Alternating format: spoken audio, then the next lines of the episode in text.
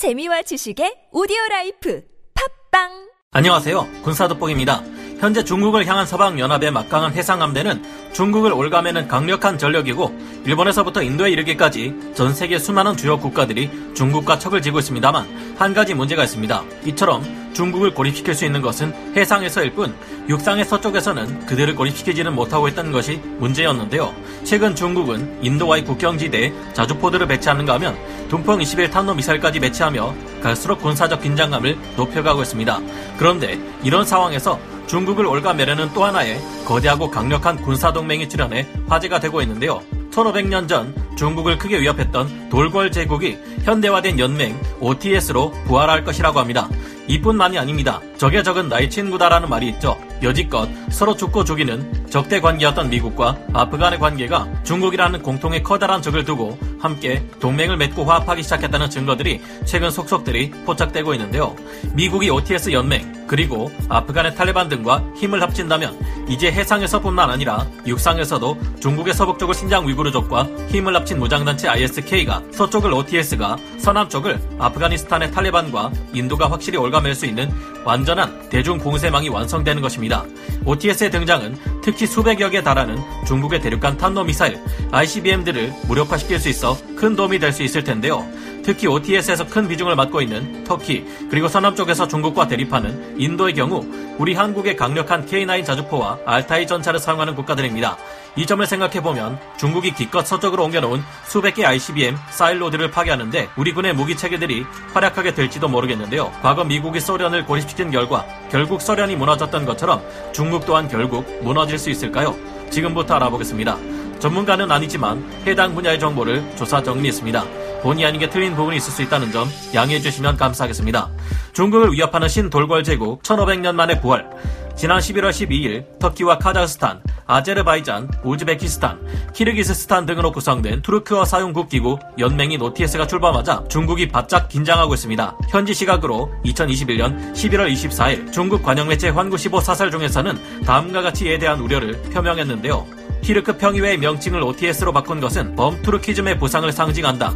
OTS는 특히 극단적 민족주의의 부상을 부추길 수 있으며 이는 민족 간 분쟁을 심화시켜 지역의 안정과 안보를 해칠 수 있다. 이처럼 중국이 OTS를 경계하는 이유는 약 1500년 전 중국을 위협했던 돌궐 제국의 후예가 바로 OTS이기 때문입니다. 신돌궐 제국이 될 것으로 보이는 투르크계 국가들의 정치, 경제적 밀착은 같은 투르크계인 신장 위구르 지역의 분리 독립 움직임을 부추길 가능성이 굉장히 크기 때문입니다. 돌궐은 6세기에서 8세기 사이 오늘날의 내몽골에서 흑해에 이르기까지 유라시아 지역의 동서남북에 걸쳐 천만 제곱킬로미터가 넘는 광대한 제국을 건설했던 강력한 민족인데요. 알고 보면 터키의 원래 발음인 티르크를 한국식 한자음으로 음차한 명칭이 돌궐입니다. 오늘날 투르크계 민족의 조상으로 알려진 돌궐은 가장 강성했던 시기에는 수나라의 수도 장안을 점령하고 조공을 받기도 했을 정도인데요. 중국이 통일국가로 강성해졌을 때 돌궐 제국은 이에 맞서기 위해 우리 대한민국의 선조인 보구려와 손을 잡고 중국에 맞서기도 했습니다.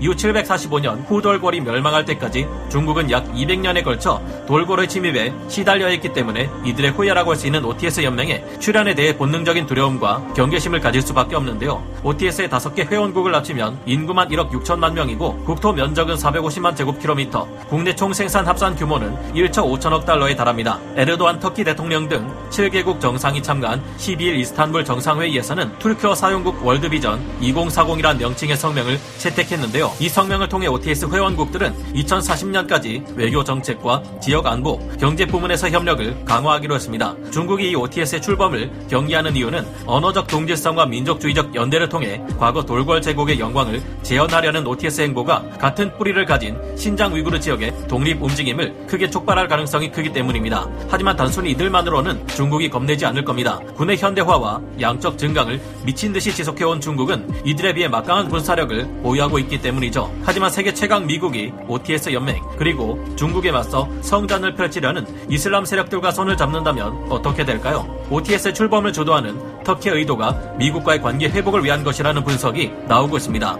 터키는 최근 에르도안 대통령의 독재 등 인권 문제 등으로 미국과 사이가 그닥 좋지 않았습니다. 그동안 러시아와 긴밀하게 협력하며 S-400 지대공 미사일 시스템 등을 구매한 터키를 미국이 좋게 볼 리 없었고 이로 인해 터키는 F-35 스텔스 전투기를 도입할 수 없다든가 하는 제한을 받게 되었는데요. 유럽연합에 가입하는 것은 터키에게 있어 오랜 기간 숙원이었고 이를 위해 많은 노력을 해왔지만 유럽연합의 적이라 할 수 있는 러시아의 편을 드는 터키를 서방연합국에서 좋게 볼 리 없었습니다. 이 때문에 터키는 나토에서도 축출되냐 안 되냐 하는 논란의 중심에 놓이게 되었고 그리스와 이념으로 충돌했을 때도 나토 전체가 그리고 전 서방이 그리스 편을 들었던 적이 있습니다. 터키 입장에서는 이 같은 고립 상태를 벗어나야만 하는 입장인데요. 하지만 이번에 터키 에르도안 대통령을 중심으로 중국을 압박하는 OTS가 출범하게 되면 미국도 태도를 달리할 수밖에 없을 것으로 분석됩니다.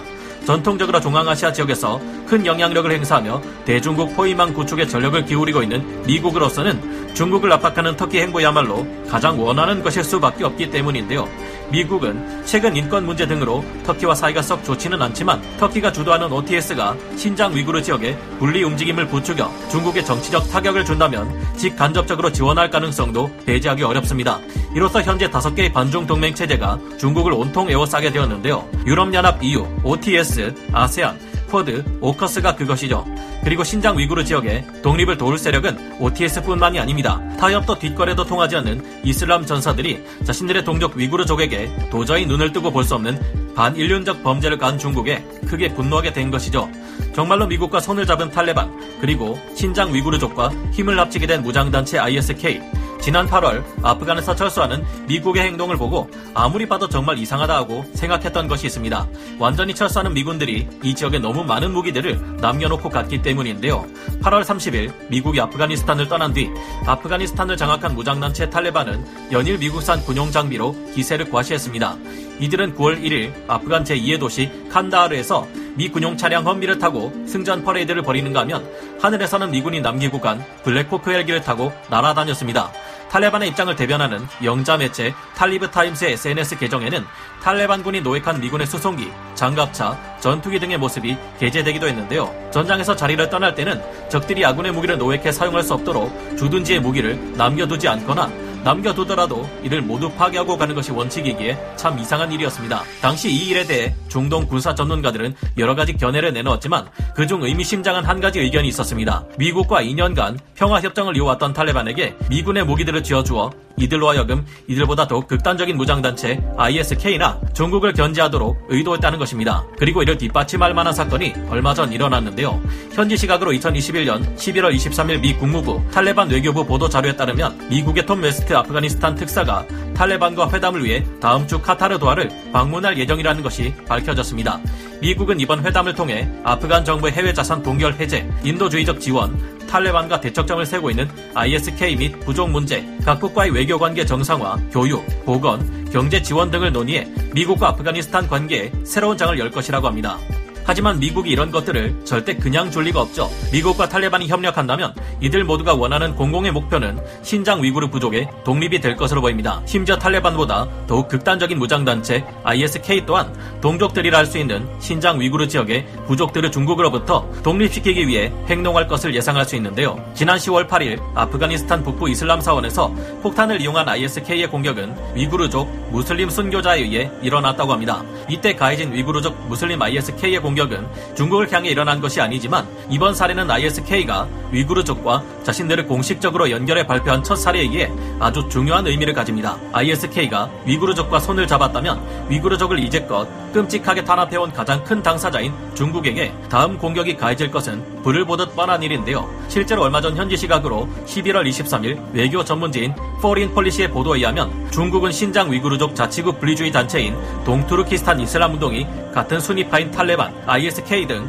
무장 세력을 등에 업고 세력을 확장할 가능성에 우려를 표하고 있으며 탈레반이 여러 차례 ETIM과 선을 긋는 공식 발언을 했음에도 불안감을 떨치지 못하고 있다는 내용을 담고 있습니다. 미국과 협력하는 탈레반은 ISK와 적대적인 사이이지만 공공의 적 중국을 상대하기 위해서라면 미국과 탈레반, ISK 그리고 이를 지원하는 모든 이슬람 전사들이 모두 힘을 합쳐 싸울 수 있게 된다는 것이죠. 포린 폴리시의 보도에서는 미군 철수 후 아프가니스탄 지역을 둘러싼 역학이 급변하면서 중국이 최근 이슬람 극단주의 무장 세력의 새로운 표적이 되었다는 분석을 내놓았는데요. 최근 수년간 파키스탄 남부를 기반으로 하는 분리주의 반군 조직인 발루치스탄 해방 전선이 중국 등 외국이 지역 자원을 착취한다고 주장하며 갑작스런 공격을 자행하는 등 파키스탄 내 다수 무장 세력이 현지에서 중국과 관련한 공격을 이어가고 있는 것으로 알려졌습니다. 있습니다. 기존에 이어졌던 지역 분리주의 운동이 산발적 공격이었던 것과 달리 이번 ISK의 공격 이후부터는 이슬람 무장 단체들의 중국을 향한 공격이 성전과 같은 더 큰 위험으로 커질 수 있다는 분석이 쏟아지고 있습니다.